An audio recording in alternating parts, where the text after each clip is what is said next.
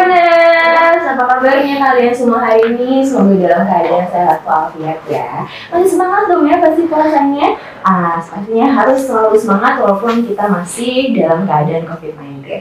Nah, Tribuners, kali ini kita akan melakukan podcast atau talk show di suatu tempat yang mungkin rada berbeda. Hari ini Nia akan podcast bersama DPM Desa Jabar dalam judul Ngadesa Ngawangkong Sabuderen Desa. Nah, hari ini tentu saja ada narasumbernya. Siapa ayo narasumbernya? Kita kenalan dulu ya sama narasumber satu ini. Assalamualaikum Bapak. Waalaikumsalam warahmatullahi wabarakatuh. kita udah jaga Alhamdulillah udah bisa kebuka nih. Dengar ya ya? Jarak juga. Oke, ya. Ya, ya Alhamdulillah, Ya. alhamdulillah. Boleh loh Pak diperkenalkan Bapak ini adalah sebagai apa di DPM Desa Jabar ini Pak? Oke, Tehnia, terima kasih banyak.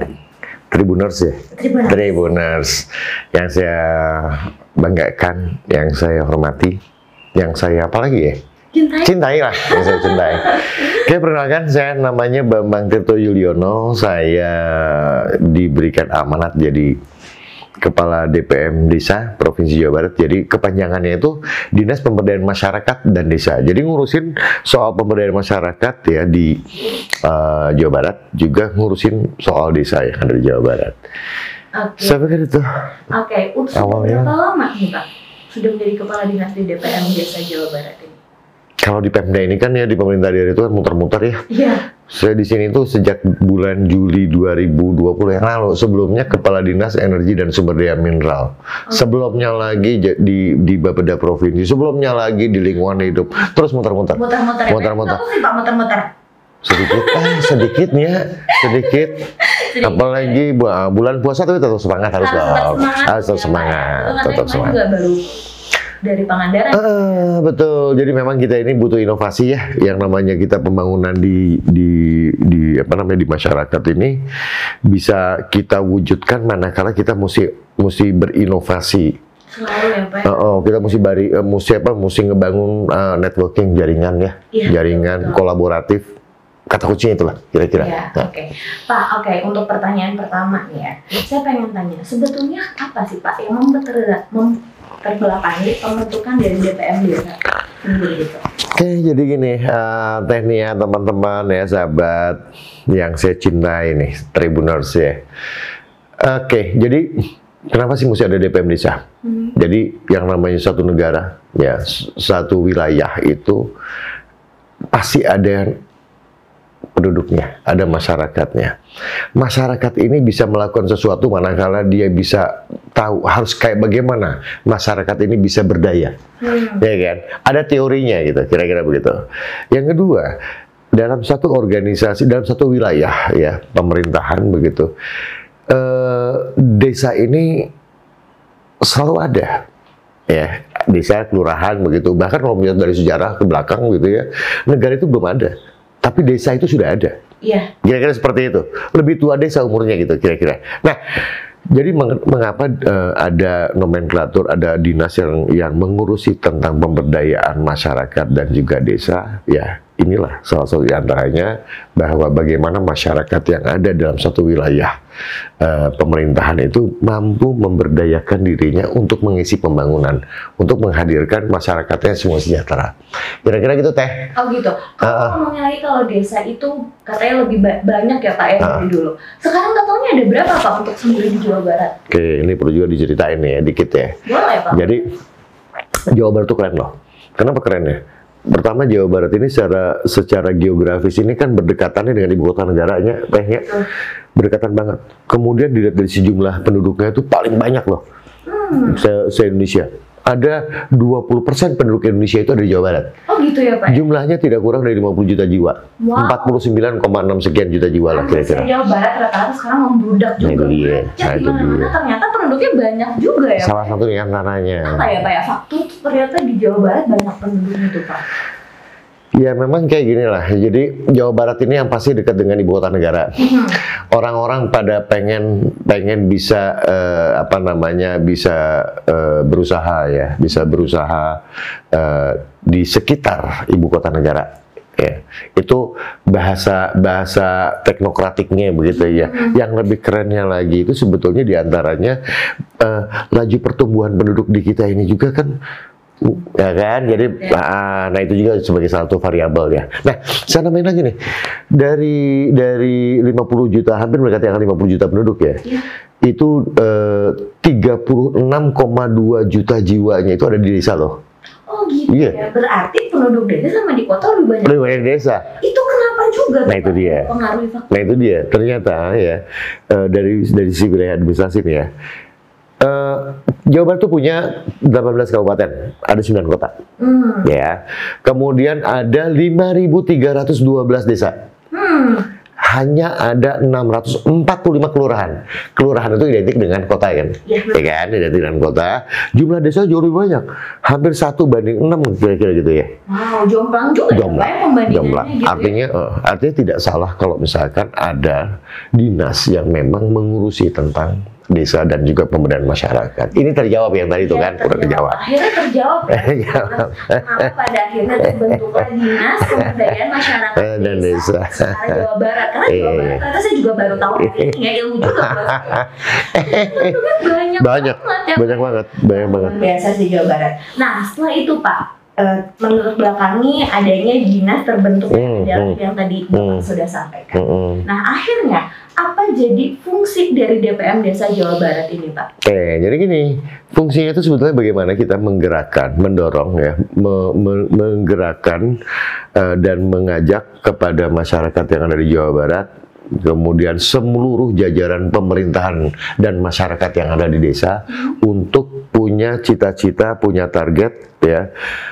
Bagaimana caranya mensejahterakan masyarakatnya? Kira-kira begitu, gampangnya ya. Betul. Nah kalau dibicara tentang pemerintahan itu kan ada yang namanya rencana rencana lima tahunan. Betul. Rencana lima tahunan itu diimplementasikan dengan rencana tahunannya dan lain sebagainya. Ya, ya. Poinnya adalah bagaimana bagaimana ada ukuran-ukuran untuk bisa mensejahterakan masyarakat. Nah, DPM Desa Provinsi Jawa Barat ini eh, kita juga dibantu ya oleh DPM desa yang ada di kabupaten kota. Dan kita harus bersinergi bareng-bareng. Betul. ya kan? Hmm.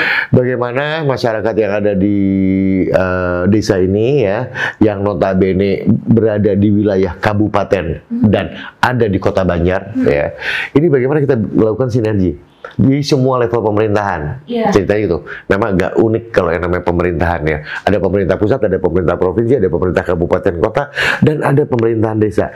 Bagaimana semua level ini bisa eh, bersinergi? Satu. Yang kedua pembangunan kita di Jawa Barat ini ya saya pikir semuanya sama tetapi di Jawa Barat yang dituangkan dalam dokumen perencanaan lima tahunan ya em, kepemimpinan eh, Ridwan Kamil dan Bau, begitu Pak Ridwan dan Bau, ada konsep bisa akselerasi pembangunan, bisa terwujud visi Jawa Barat. Ya, Jawa Barat juara lahir batin dengan inovasi dan kolaborasi, kayak ya. Ada ada dua kata kunci inovasi dan kolaborasi, kayak ya.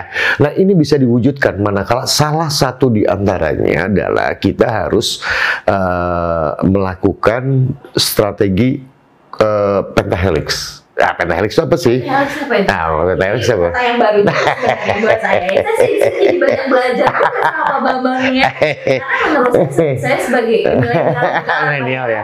Untuk ngomongin desa mungkin stereotipnya belum terlalu eh. Kalau saya mah apa kolonial mungkin ya? Ya. Kalau kan milenial. Iya, kalau buat kita mungkin ya maksudnya siapa generasi milenial atau teman-teman Iya iya iya iya. iya. Iya iya. menganggap desa, ah ya udah desa aja. Mungkin apa sih desa gitu, urusan kota gitu ya. Mm, Bener bener. Nah, akhirnya bisa dijelasin lagi nggak Pak? Desa itu sebenarnya punya Iya iya iya iya. iya. Oke, jadi gini. Eh, lagi-lagi cerita desa, ya. Lagi cerita desa. Nah, kita ini nggak bisa nggak bisa eh, menghindari dengan bencana non alam ya, pandemi COVID-19 nih dari mulai bulan Februari yang lalu kan ramai itu dua, tahun 2020. Nah, ternyata memberikan dampaknya itu luar biasa loh. Oh iya. Sampai dengan keterpurukan ekonomi. Iya, Oke ya. Banget ya Pak ya. Berasa banget. Kalau misalkan kita hitung-hitungan secara secara ini, secara secara teoritis gitu ya, data yang keluar yang di, yang dikeluarkan oleh Badan uh, Pusat Statistik ya BPS uh, Jawa Barat atau Jawa Barat, keterpurukan ekonomi itu uh, sampai dengan di awal-awal ya, di awal sampai dengan minus 4,9. Artinya sudah tidak ada lagi pertumbuhan ekonomi. Iya. Jatuh semua. Secara nasional pun juga sama, dunia pun juga sama. Oke ya. Nah, ternyata beberapa program yang kita yang kita masukin ya, yang kita intervensi di desa Iya. ya.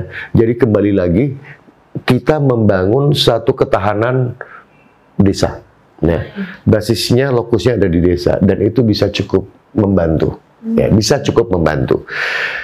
Pertumbuhan ekonomi kita masih minus, tetapi sudah di angka minus 2,4 Oh, udah. ya kan? Udah mulai tuh, udah kemajuan ya. Nah, sekarang semuanya itu basisnya ada di desa. Ya, bagaimana kita memberdayakan semua potensi-potensi apa pun, apakah ekonomi, potensi sumber daya alam, potensi sumber daya sosiokultur begitu ya, itu di-create ya untuk bisa memulihkan ekonomi. Hari ini industri eh, padat eh, modal ini masih belum cukup baik bisa tumbuh di Indonesia. Ya, kira-kira seperti itu. Hmm, gitu ya Pak. Mungkin sebelum eh, datangnya COVID gitu ya Hmm, ke hmm. Indonesia, Ah. mungkin kan ada beberapa program yang harus direncanakan gitu, Hmm. ya, dijalankan. Hmm. Mungkin pas ada COVID itu kena dampaknya juga Pak. Oh, dampaknya ada. Ya, itu yang tadi dibilang. Tadi dibilang. Yang tadi bilang ya, sampai dengan angkanya semuanya begitu. ya, Pak, ya. Hmm, Nah, kalau saya boleh tahu nih Pak, sebenarnya program-program apa aja sih yang eh, sudah dilaksanakan Hmm. atau akan dilaksanakan Hmm. oleh DPM Desa ini Hmm. dari tahun 2020 sampai Hmm. 2021 ini Pak? Sebetulnya pemerintah ini kan luar biasa loh ya untuk kita bisa mendorong mendorong bagaimana masyarakatnya ini sejahtera. Contoh aja yang kita kerjakan di eh, DPM Desa ya. Kita punya yang namanya Patriot Desa. Jadi Patriot Desa itu anak-anak milenial ya. Kita rekrut, kita didik begitu kan ya. Ada jumlahnya ada 404 orang ya. Sebetulnya ada 440 ya, orang. Nah, sekarang tinggal tersisa 404 orang yang kita tempatkan di desa mereka bisa menggerakkan semua potensi. Potensi sumber daya alamnya seperti apa sih kalau misalkan kita daya gunakan ya dengan prinsip-prinsip berkelanjutan.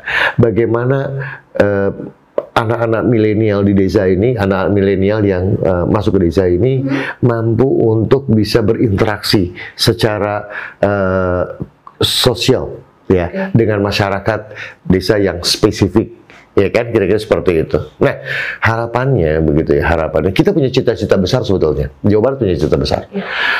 Eh, gubernur tuh punya cita-cita besarnya apa? Tinggal di desa, rezekinya kota, Kota. bisnisnya mendunia. Betul. Jadi kalau misalkan kita mau ceritain desa, ya, desa ini luar biasa Jawa Barat ya, juga dari sisi jumlah. Kemudian dari yang kedua, kita punya program, ya, punya program, punya strategi lah kalau Iya. saya bilang ya, strategi untuk bisa desa itu juara. Desa itu juaranya seperti apa sih? Iya. Desa juara itu indikatornya adalah masyarakat sejahtera. Masyarakat. Sejahtera ukurannya apa sih? Ada yang namanya indeks desa membangun. Bicara tentang indeks, betul.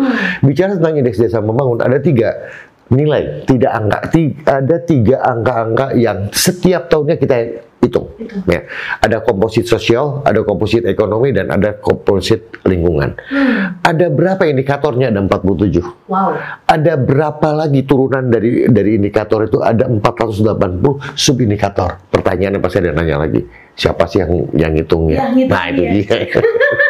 Iya ya, ternyata segini Pak. Saya pikir ternyata untuk apa namanya men- eh, perhitungan kesejahteraan masyarakat di desa Iya. itu tidak serumit itu ya. Betul. Nah, parameternya ternyata banyak. Banyak. Nah, untuk sekarang nih, berarti kan program-programnya sedang dilaksanakan, ada yang Hmm. sudah terlaksana. Hmm, Nah, hmm, untuk tanggapan-tanggapan sendiri dari masyarakat di hmm, desa hmm. Jawa Barat ini gimana, Pak? Betul nih ya, ini juga belum kejawab semuanya. Jadi yang tadi saya bilang ya, Hmm. desa juara ya.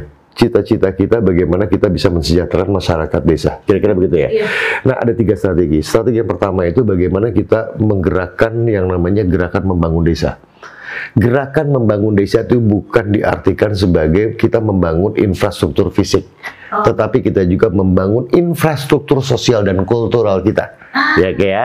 Satu. ya. Strategi yang kedua, bagaimana kita menghadirkan yang namanya One Village One Company. ya. Jadi sebuah satu gerakan, sebuah gerakan dalam satu desa itu ada lembaga keekonomian yang bisa menggerakkan potensi Oke. ya ekonomi ya. Yang ketiga strategi ketiga yang namanya desa digital. Jadi apa pun ceritanya kita sudah tidak bisa menghindar dengan era digitalisasi. Iya. Ya sekarang udah 4.0 ya. Di di Jawa Barat hanya tinggal 500 desa saja yang belum tersentuh infrastruktur Itu Pak? internet. Ya kita punya keterbatasan Oke. ya kan? Nah sekarang kita hadirkan yang namanya kolaboratif. Kolaboratif yang ada ada pentahelix tadi, Iya. saya juga belum jelasin. Pentahelix itu ada pemerintah di sana, ada unsur dunia usaha, ada unsur akademisi, ada unsur media, Media, ya, iya. ada unsur juga komunitas. Ini mesti punya visi yang sama, kita mesti bareng-bareng untuk melakukan eh, untuk mendapatkan tujuan yang sama. Kira-kira begitu. Nah, kemarin saya ke Pangandaran. Ke Pangandaran itu dalam rangka bagaimana kita mengakselerasi daerah-daerah yang blank spot Iya. ya yang 500 tadi ya blank spot kita kolaborasikan dengan dunia usaha. Jadi kita hadirkan ada operator ya, ada operator, kemudian operator seluler ya begitu. Kemudian juga ada perbankan begitu dengan badan usaha milik desa. Oke. Ya, badan usaha milik desa juga sesuatu nih ya. Badan usaha milik desa yang dimiliki oleh pemerintahan desa yang dia memang hadir untuk bisa bisnis ya eh, mem- apa ya mengelola potensi untuk bisa di- dijadikan eh, bisnis eh, apa namanya bisnis tambahannya dari usaha badan usaha milik desa ya. Nah, ini kita hadirkan. Jadi mm, yang di Pangandaran kemarin ada ada 30 internet, ada 30 desa yang mau bekerja sama untuk menyediakan internet desa. Hmm, itu disediakan Skema bisnis. DPM sendiri juga. Tidak. Oh. Jadi pemerintah tidak sama sekali ya. Jadi kita hanya menghimbau, mengajak begitu ya. Mengajak ada dunia usaha yang mau lakukan investasi, mengajak juga badan usaha milik desa dengan hitung-hitungan bisnis Oke. ya kan. Kemudian kita ajak juga perbankan. Hitung-hitungan skema bisnis perbankannya seperti kayak gimana. Karena untuk sendiri eh, Pangandaran juga maksudnya udah termasuk de, eh, kota atau desa Hmm. terkenal juga ya Pak? Terkenal. Gitu kan ada pantainya, Betul. terus bisnisnya juga ada Betul. gitu ya. Ternyata kayak gini nih ya lo ya.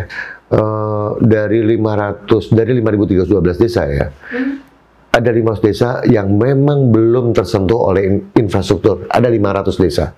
Ya kan? Dan itu yang mesti kita beresin. Kita beresin tuh oleh pemerintah pusat, oleh pemerintah provinsi, oleh pemerintah kabupaten kota. Nah, kemudian sebaran masyarakat di desa di kita teh tidak sehalnya seperti di kota gitu nya. Iya maksudnya Eh, eh, sagerompoyo gitu enggak sporadis ya. Hmm. Nah, ternyata sporadis itu juga mengakibatkan ada beberapa spot kampung-kampung yang blank spot. blank spot Enggak, blank spot. Blank spot itu nggak ada jaringan aja, Oh gitu. nggak ada jaringan internet. Yang sama sekali Oh. ya. Nggak ada jaringan internet. Yang, yang dampaknya seperti kayak gimana? Sekarang kegiatan salah satu contoh nih ya, Hmm. kegiatan belajar mengajar ini kan sudah belum belum bisa dibuka secara tatap muka, Iya. mesti online. Kasihan kan kalau misalkan ada anak-anak yang tinggal di desa kemudian nggak punya jaringan internet. Iya itu? Kasihan sekali. Nah itu dia. Makanya ini tugas kita bersama. Bukan tugas pemerintah. Ya, bukan berarti pemerintah menghindar ya. Pemerintah menghindar enggak. Kita ajak siapa pun untuk mengisi pembangunan ini supaya lebih accelerate, supaya lebih cepat lah kira-kira seperti itu.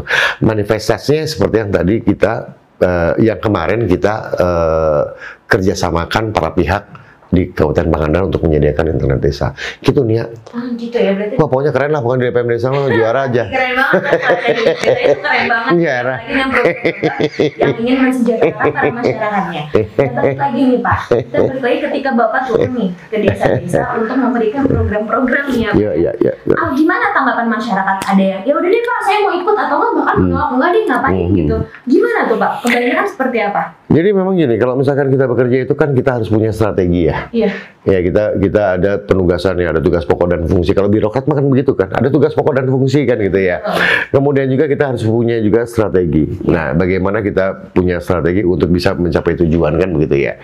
Nah, bicara soal lagi-lagi yang namanya yang namanya birokrasi ini kan urusan kewenangan menjadi poin penting kan begitu ya. Nah, bagaimana kita harus bekerja bersama-sama dengan pemerintah kabupaten kota DPM desa kabupaten kota begitu ya untuk kita bisa bareng-bareng bisa menghadirkan betul, mengedukasi, mensosialisasikan, mempunyai visi yang sama begitu kan untuk bisa mencapai tujuan yang sama. Itu kira-kira. Nah bicara tentang program itu banyak sebetulnya. Ada yang tadi program Patriot Desa, kemudian ada yang namanya maskara. Ya, maskara itu apa sih?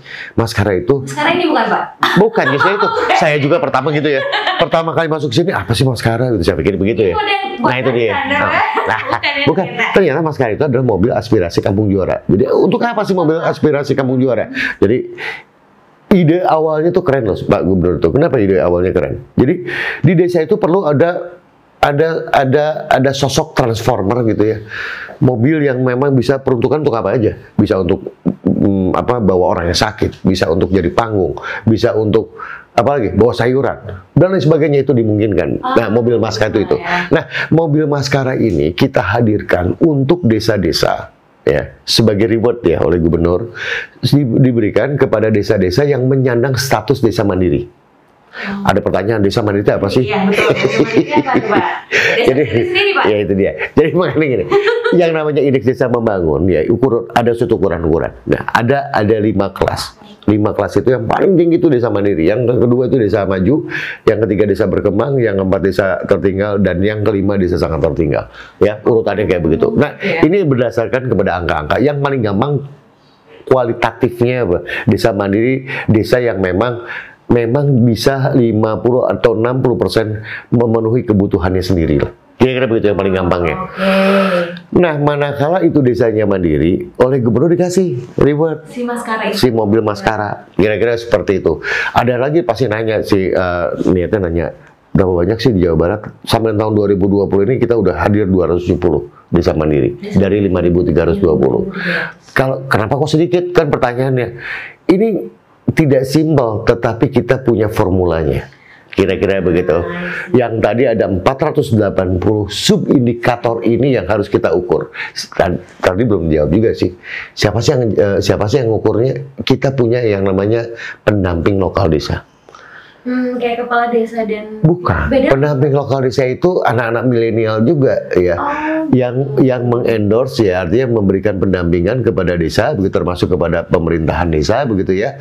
Dan termasuk di antara dia punya tugas bagaimana mengukur menilai, mengasesmen lah bahasa keren namanya, mengasesmen 480 poin itu.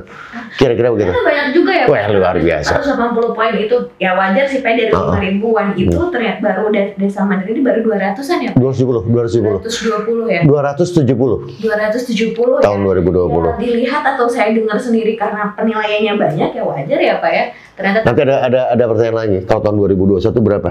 ya berapa Pak? Mendekati angka 500 ya. Oh udah sampai itu. Berarti setahun Optimis. ya, 300 Setahun. ya setahun gitu ya. Saya optimis, kita optimis. Berarti untuk eh, untuk desa-desa sendiri itu Pak Insya Allah. punya program sendiri-sendiri juga. Ya, ya, ya. Jadi gini, eh, maksudnya gini. Eh, dari 480 eh, subindikator ini sebetulnya ini bisa kita intervensi dan intervensinya itu mesti bareng-bareng kita harus punya visi yang sama bicara tentang pemerintahan itu kan ada kewenangan, ada urusan kewenangan pusat itu sampai dengan sejauh mana kewenangan provinsi sampai sejauh mana kewenangan kabupaten kota seperti kayak bagaimana. Nah kita mesti bareng-bareng Iya. ya. Bagaimana kita menginginkan dari satu desa yang angkanya tertentu itu kita intervensi sehingga dia mampu memenuhi kriteria untuk masuk kategori desanya mandiri. Kira-kira seperti itu Seperti itu ya. Sedih loh kalau misalkan kita sandingkan tahun 2008 2018 yang lalu desa mandiri di kita itu hanya sekitar 38 Wah, Sejauh Barat. Sebenarnya dalam waktu 2018, 2019 itu kan waktunya sebentar ya? juga ya, Pak. Cepet ya? Cepet banget, Cepet tapi ya? itu luar biasa banget. Dan tepuk tangan dong, teman-teman. Gimana ya? cepat cepat ya, Pak. Nah, Oke, Pak. Setelah itu, terus eh, saya mau nanya dong, Pak. iya iya iya Milenial di desa-desa itu, Hmm, Pak. hmm. Apakah mereka tetap atau stay di desa atau mereka lebih milih ke kota, Pak? Ini penasaran banget saya sebenarnya. jadi saat itu semuanya kan milenial ya Iya. milenial. Jadi eh, kayak patriot desa itu memang kita menghadirkan orang eh, anak-anak anak-anak yang tinggal di kota yang bukan dari desa yang sama, Hmm. ya kan? Tinggal di sana bagaimana dia bisa adaptif ya, bisa mengajak masyarakat semuanya untuk bisa eh, lebih peduli terhadap lingkungan dan lain sebagainya sampai dengan bagaimana potensi-potensi yang ada itu bisa termanfaatkan menjadi mempunyai sesuatu eh, nilai ekonomi yang tujuannya untuk untuk mensejahterakan masyarakatnya. Nah, salah satu key perform eh, indikator. Jadi setiap patriot desa, setiap patriot desa itu kita kasih eh, KPI. Jadi target ya, KPI kita kasih. Salah satu KPI di antaranya adalah bagaimana yang melahirkan yang namanya local champion. Istilah kita local champion. Local champion. Patriot desa lokal lah gitu kira-kira. Ya. Nah, nanti anak-anak anak-anak desa itu yang sudah menjadi local champion, dia diminta untuk menjadi penggerak Hmm. yang ada di desanya. Dan nanti kita pindahkan lagi nih, yang 440, yang 43 orang ini kita pindahkan lagi ke tempat yang lain, ke desa yang lain. Jadi berpindah-pindah. Berpindah-pindah. Di sini udah berapa? Pindah lagi. Pindahkan. Iya. Kita punya 5.312 desa. Kita duit ini kan terbatas. Anggaran pemerintah sangat terbatas. Kita harus punya strategi. Salah satu strateginya adalah seperti itu. Hmm. Harapannya semua desa di Jawa Barat di 5.312 ini ada intervensi tersentuh semuanya oleh eh, apa namanya yang namanya eh, pendampingan pemberdayaan masyarakat melalui patriot desa. Ah, di antaranya itu. betul. Itu baru patriot desa. Macam-macam. Power Ranger lah ya Pak ya. Power Ranger lah. Bagian desa. Power Ranger, ha, Power Ranger. Oke, Eh. Pak, pertanyaan berikutnya nih. Eh. Bagaimana dengan kapasitas kelembagaan kehidupan sosial dan budaya di pedesaan saat ini, Pak? Jadi kita zaman dulu itu kan gini ya. Zaman dulu kan punya ide gotong royong. Gotong royong. Ya. Ternyata tidak kalah. Gotong royong itu ada di desa. Ada di desa. Masih ini ya Pak ya gotong royong Nah, dan kultur di sana itu luar biasa bagus gitu kan. Dan ini Kekeluargaan. kekeluargaan tinggi. Ya. Wah, kekeluargaan tinggi. Nah, ini harus kita bangun. Dan itu harus kita bangun. Ya. Dan ini salah satu tugas kita Hmm. secara bersama-sama begitu kan bagaimana kita mengajak masyarakat kita mengajak pemerintahan desa itu untuk kita mempertahankan ya yang namanya kultur kita itu. Eh, kultur gotong royong di antaranya ya untuk kita bisa eh, sama-sama dalam kerangka mewujudkan masyarakat yang sejahtera. Kayak kayak, kayak begitu. Semua ujung-ujungnya ke bagaimana membangun menghadirkan yang namanya masyarakat sejahtera. Iya, ukuran itu aja Iya, Pak ya. ukurannya itu. Ah, ada walaupun di sini ada DPM eh, desa Jawa Barat yang ikut membantu para warga di desa, tapi sebenarnya untuk masyarakat desa Hmm, juga hmm. harus ikut sebenarnya gini ya yang paling partisipasi. Betul, betul. Jadi gini sebetulnya tugasnya pemerintah ya. Tugas pemerintah simpel. Hmm. Pertama bagaimana meng- me- mensejahterakan masyarakat, bagaimana menghadirkan kesejahteraan masyarakat dengan tiga prinsip.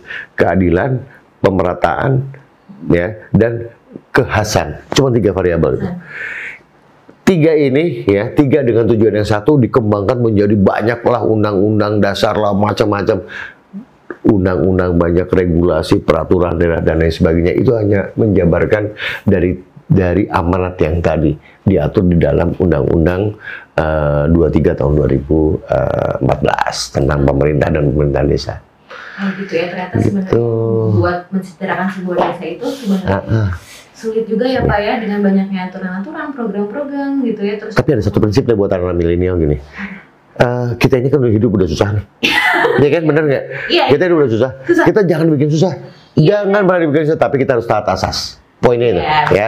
Kita taat asas, kita jangan mempersulit diri. Sesuatu itu ada, pasti ada solusinya. Iya. Selesaikan. Sebenarnya rata-rata sekarang Oh, oh. itu simpel aja. Tapi rata-rata orang mau belok dulu gitu ya, jalan-jalan dulu gitu ya Pak. ya.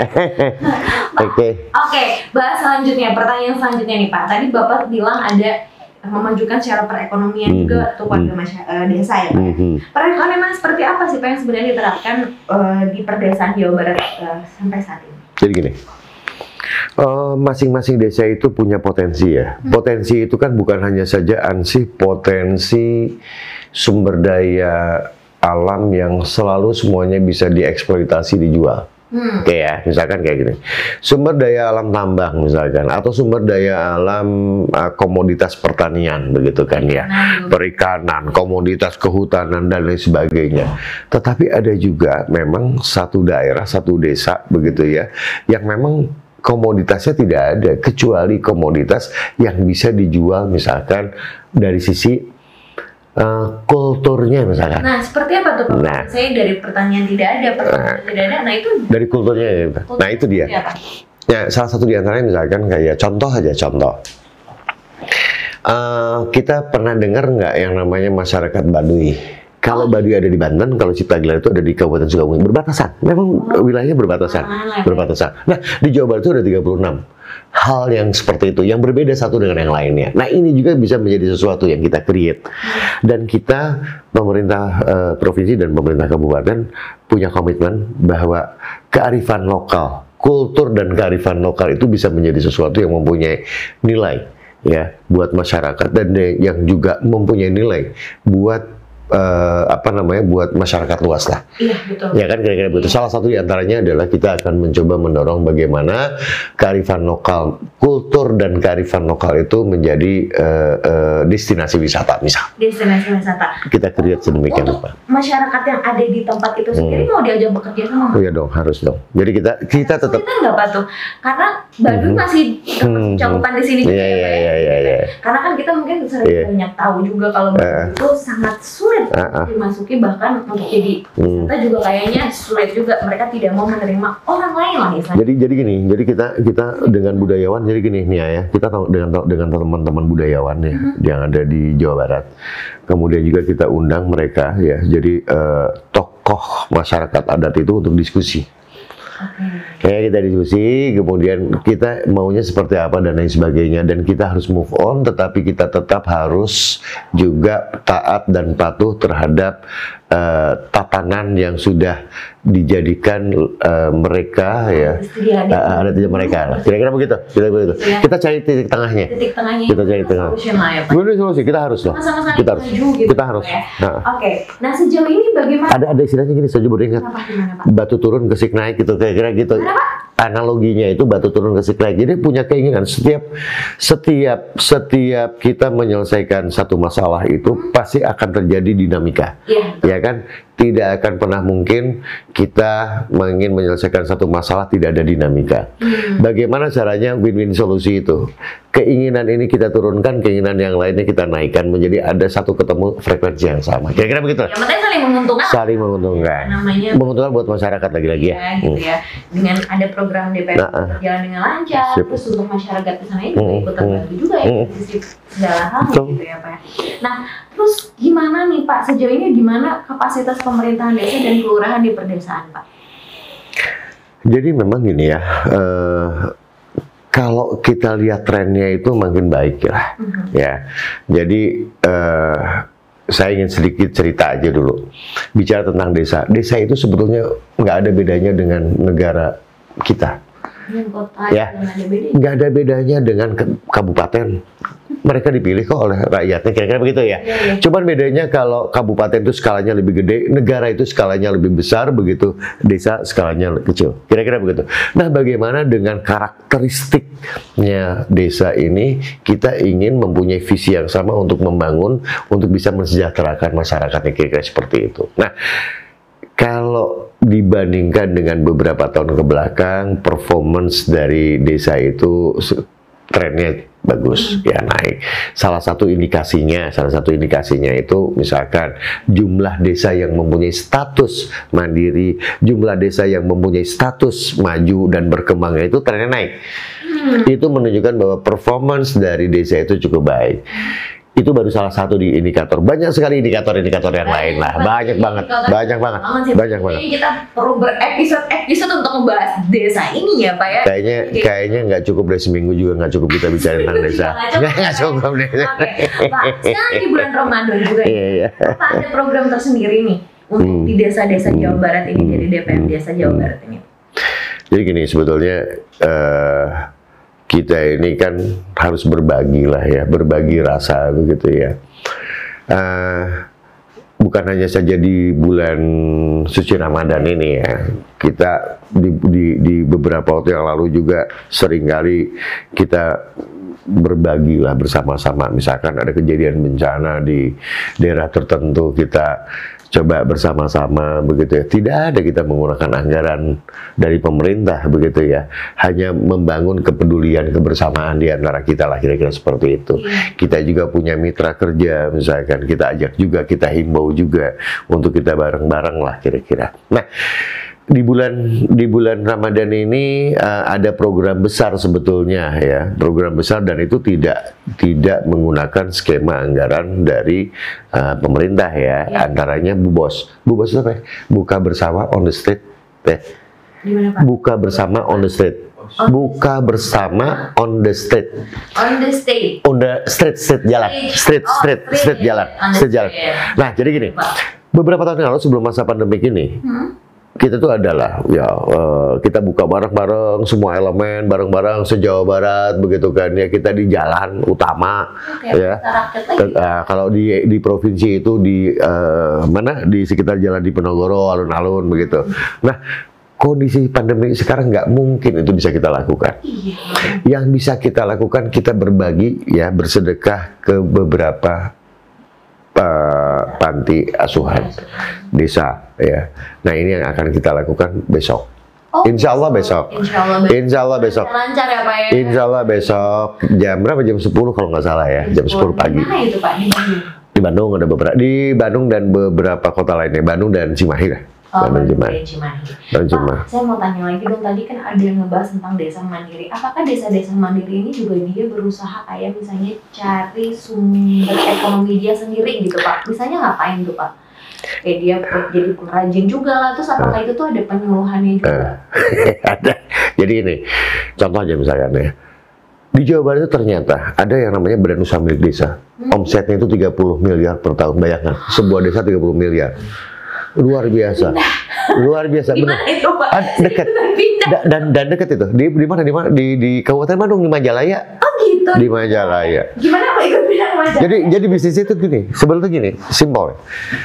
Bisnisnya sederhana sekali. Pada saat itu, pada saat itu dia itu punya, mereka itu punya yang namanya yang namanya desa itu punya tanah kas desa, tanah bengkok, tanah carik lah kira-kira begitu. Tanah carik pada saat itu ya, itu dimanfaatkan untuk dibu- di- dibikin kios kebetulan strategis tempatnya. Jadi kios-kios tumbuh kembang jadilah pasar. Jadi badan usaha milik desa itu ngelola pasar kira-kira gitu Oh gitu ya. dari ngelola pasar ada ber- berkembang lagi ada tambahan unit bisnis diversifikasi lagi nih dengan bisnisnya apa Be- simpan pinjam Oh simpan pinjam. dari simpan pinjam ternyata terpikir lagi berkembang lagi bisnisnya apa bisnisnya adalah eh, membangun apa eh, bisnis per- eh, perdagangan Hmm. bisnis perdagangan antara lain bisnis perdagangannya apa Eh, air mineral dalam kemasan ya dalam kemasan Iya, iya. berkembang lagi. Dia ingin mengembangkan wisata desa. Jadi kreativitas itu harus muncul. Nah, tugasnya pemerintah bagaimana? Tugasnya pemerintah adalah kita memberikan edukasi, pendampingan. Ya. Tahun sekarang, nah ini ada program lagi nih. Tahun sekarang kita punya yang namanya program Sabisa. Apa sih Sabisa? Sekolah Bisnis Desa. Ah, Ya kan? Selamat. Sekolah Bisnis Desa. Sekolah bisnis desa itu seperti kayak gimana? Jadi gini, kalau bisa bicara tentang badan usaha milik desa, badan usaha milik desa itu bakalan bisa maju manakala yang mengelolanya, direktur BUMDes dan jajarannya itu punya sense of entrepreneur bahasa saya mah gitunya, Iya. sense of entrepreneur. Nah kemudian kepala desanya juga harus keren, harus berpikirnya Kreatif juga gitu ya, kreatif. Ya, kira-kira seperti itu ya. Mesti punya juga rasa eh, punya sense of entrepreneur juga. Sehingga Sabisa ini, ya, Sabisa ini kita hadirkan kepala desa dan direktur BUMDes itu bareng dikasih pemahaman lah. Ya, pemahaman bagaimana kita ingin membuat bisnis ya atau bisnis plan lah. Bisnis plan dari mulai kita punya cita-cita, kita punya keinginan apa, kita ngitung mundur, kita balik. Kita punya potensinya apa? Kita punya cita-citanya apa? Potensinya apa? Nanti kita kolaborasikan. Dan itu stagingnya bukan hanya saja dari Sabisa itu ya. Stage-nya itu bukan hanya saja belajar mengajar, tetapi juga kita ada praktek lapangan sesuai dengan potensi di masing-masing desanya. Dan yang terakhir stage yang paling akhir adalah eh, apa bisnis eh, apa eh, match match bisnis. Jadi eh, pertemukan antara investor ya dengan badan usaha milik desa Investor ini swasta atau gimana? swasta Swasta juga. Swasta. Berarti memang Swasta. masih ada eh, apa namanya partisipasi dari Iya. swasta juga ya gitu. ya. Iya. Berarti banyak sekali ruang lingkup yang membantu untuk memajukan desa ini apa? ada lagi program lagi yang baru Apa itu? banyak programnya ada yang namanya Aksara Aksara itu? Akademi Desa Juara apa sih Akademi Desa Juara nanti panjang lagi gitu ada bisa dilihat G- gambarannya gini paling gampang gini bahwa pemerintahan ini ya. Bahwa pemerintahan ini bisa menghadirkan pemerintahan desa ini bisa hadir. Ya bisa mensejahterakan masyarakatnya manakala kita punya semuanya punya visi yang sama. Kira-kira begitu? Iya. tadi ada yang namanya Sabisa Sekolah Bisnis Desa. Ini ada Aksara. Aksara itu Akademi Desa Juara. Apa sih yang kemudian diadakan? Apa sih sebetulnya? Yang namanya pemerintah desa ada yang namanya BPD Badan Pertimbangan Desa Ya, Badan Pertimbangan Desa itu adalah DPRD-nya lah kira-kira gitu, DPR RI-nya lah. Tadi kepala desa itu adalah eksekutifnya, ini adalah legislatifnya. Nah ini diberikan pembekalan juga. Bagaimana kita mengelola tata kelola pemerintahan itu seperti apa sih sebetulnya? Bagaimana kita memberdayakan masyarakat? Bagaimana kita memberdayakan semua resources yang ada di desa? Kira-kira begitu. Diberikan pembekalan. Turunan dari aksara itu salah antara lain adalah Sabisa. Antara lain ada lagi nanti yang namanya Talesa. Apa itu Talesa? Talesa itu pusat di, pusat digital ekonomi desa. Oh, jadi mungkin bisnis-bisnis di desa itu dibawain di online Ada. gitu ya, Pak ya? Bisnis online gitu. Betul. Ada Talesa, nanti ada Sadewa, macam-macam itu. Sadewa apa? Sadewa itu adalah eh, apa namanya eh, pusat digital energi warga. Jadi sebetulnya banyak sekali potensi-potensi ya yang bisa menggairahkan ekonomi yang eh, ekonomi yang ada di desa lah kira-kira begitu. Iya, intinya tuh bisa maju, ah, semuanya harus bersinergi itu ya, Pak ya? Dari Kuncinya itu. dari kepala desa, dari pemerintahan. Sim- juga. simplifikasinya gini, Gitu ya. simplifikasi gini nih ya. Bagaimana kita bisa melakukan inovasi dan bagaimana kita membangun networking, Iya berkolaborasi. betul sih Pak, itu Kuncinya itu. banget ya. Nggak cuma di pemerintahan aja betul ya. Saya pribadi juga harus banyak networking gitu. Iya, ya. iya benar, benar, benar, benar. Nah, Pak, untuk sampai 2021 itu berarti semua program yang tadi Bapak telah Hmm, sebutkan itu hmm, sudah hmm. dijalankan ya Pak? Ya, ada eh, ada yang sudah jalankan dan ini masih terus berproses. Masih Jadi kita tidak akan pernah berpikir dan tidak akan pernah puas dengan hanya eh, memberikan program. Kita tetap harus kita lakukan evaluasi. evaluasi. Kita bicara tentang badan usaha milik desa, salah satu contoh ya. Dari 5.312 desa, 4.921 desa ya, di antaranya sudah memiliki BUMDes, BUMDes. badan usaha milik desa. Badan usaha milik desa itu secara kuantitatif ya. Iya. Target 2021 semua desa di Jawa Barat itu punya BUMDes secara kuantitatif dan secara kualitatif kita menginginkan badan usaha milik desa itu keren. Iya. Ya, kerennya keren. harus keren. Kenapa? Ternyata yang tadi saya ceritain nih di di Jawa Barat ini ternyata ada juga badan usaha milik desa dengan omsetnya 30 miliar per tahun. Tahu. Bayangin. Itu keren banget sih kalau menurut Keren. saya ya Pak ya. Keren. belum tentu semua desa bisa kayak gitu gitu. Dan ini ternyata saya coba komunikasikan di nasional. Ini rasanya optimis dijadikan best practice-nya secara nasional Secara nasional. Mungkin untuk eh, provinsi-provinsi lain mungkin belum bisa sampai Mungkin, gitu mungkin, ya, nah. Maksudnya di nasional Mungkin, gitu ya, betul. tahu jadi salah satu contoh mungkin ya Pak. ya. Heeh. Luar biasa tepuk tangan. Ya. Pak, udah ini sejam gitu. banget. Gak kerasa ini ya?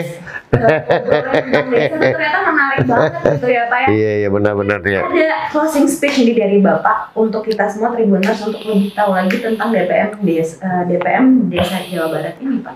Oke, makasih nih ya, makasih Tribuners. Eh, jadi bahwa kita ini harus punya semangat yang sama, ya. Bagaimana kita ingin bisa hidup kita itu lebih berkualitas, Ya. kira-kira begitu. Betul, betul. Hidup kita lebih berkualitas, kemudian kalau kita bicara dari perspektif desa, bagaimana kualitas hidup kita yang ada di desa, begitu ya, khususnya buat anak milenial, bahwa desa ini perlu sentuhan dari teman-teman semua, dari adik-adik semua, dari tribuners semua begitu. Desa banyak sekali potensi. Potensi bukan hanya saja ansih bicara soal potensi ekonomi ya, potensi sosial pun ini bisa kita dorong, kita tumbuh kembangkan, bisa memberikan manfaat sebesar-besarnya buat masyarakat. Saya menghimbau, yuk mari kita eh, balik ke desa, begitu kan ya, rezekinya nanti kota dan bisnisnya mendunia. Optimis itu bisa terwujud. Amin, amin. Amin. Tribuners ya, jangan pandang sebelah mata tentang desa. Ternyata Iya. dulu sekarang bisa Eh, punya duit kelas kota juga. ya, oh ya, luar biasa. Saya Nah, ya. mau pindah ke desa juga. ya. Kali desa maksudnya masih banyak nggak kayak kota lah ya, hiruk pikuknya, udaranya juga kayak masih segar-segar gitu Ah. ya Pak ya gitu ya. Kita mungkin bisa nanti cita-cita pindah ke desa nih. ya, Pak. Nah Pak, terima kasih banyak kalau untuk waktunya. Nanti mungkin kita akan ngobrol-ngobrol lagi ngebahas programnya satu-satu Hmm. lagi gitu ya. Kita udah satu jam. Kayaknya Nggak kerasa ya sejam ya? nggak kerasa banget ya? gitu ya. Nggak kerasa Pak. banget. Sama bapak nih semangat Makanya dibikin series lah kalau bisa. Iya, iya, iya. Nanti kita ngobrol lagi ya, Eh, karena programnya ini katanya banyak banget. Nanti kita akan bahas salah satu satu satu, Iya, iya, iya. satu programnya gitu ya. ah, ah. Terima kasih banget nih untuk Pak Bambang sudah menyempatkan Makasih nih ya. dan ngobrol-ngobrol Sama-sama. sama saya. Maaf kalau ada salah-salah kata. Mohon pisah nih ya. Sama-sama. Terima kasih Tribuners. Terima kasih. ya. Oke, Bapak selalu sehat ya Pak. Amin, amin, insya Allah. Semoga bekerjanya, menjalankan programnya juga semakin lancar. Boleh nggak saya ngasih statement lagi sedikit? Boleh, boleh Bapak, boleh. Jadi gini, anak-anak milenial Tribuners, kita ini harus jadi pejuang. Pejuang buat dirinya sendiri, pejuang buat keluarganya, dan pejuang buat lingkungan sekitar. Kita harus melawan COVID. Itu yang jadi beban. Jangan jadi beban. Kita tetap harus protokol kesehatan. Kita nggak pakai masker, kita sudah di eh, dites ya. Gitu ya, Dan dan saling betul dan kita harus mesti saling mengingatkan di antara kita. Yang tadi saya bilang, jadilah pejuang buat dirinya sendiri, Ya. jadilah pejuang buat keluarganya, dan jadilah pejuang buat lingkungan sekitar untuk kita bisa melawan COVID. Jangan lupa protokol kesehatan, tetap kita jalankan. Oh, intinya adalah sekarang untuk kaum untuk kaum milenial itu harus banyak-banyak bermanfaat untuk sekitar. Heeh. Ya, betul ya Pak. Oke, terima kasih satu jam saya bersama Pak Bambang dari Kepala Dinas DPM Desa Jawa Barat dalam podcast Ngadesa Wak Ngawangkong Sabudaran Desa. Eh, terima kasih untuk kalian yang sudah menonton acara ini. Oh ya, untuk informasi lebih lanjutnya katanya eh, DPM Desa Jawa Barat ini punya Instagram ya Pak. ya? Oke. Follow aja Instagramnya DPM Desa Jawa Barat ya. Dan jangan lupa juga untuk saksikan setiap eh, talk show dari Tribun Jabar di live Facebook, Instagram, dan YouTube Tribun Jabar. Saya Nia dan Bapak-Bapak undur diri. Sampai jumpa lagi di kesempatan berikutnya. Tetap semangat puasa dan selalu mengikuti protokol kesehatan COVID-19. Assalamualaikum warahmatullahi wabarakatuh. Waalaikumsalam warahmatullahi wabarakatuh. Turun ya, turun sadana.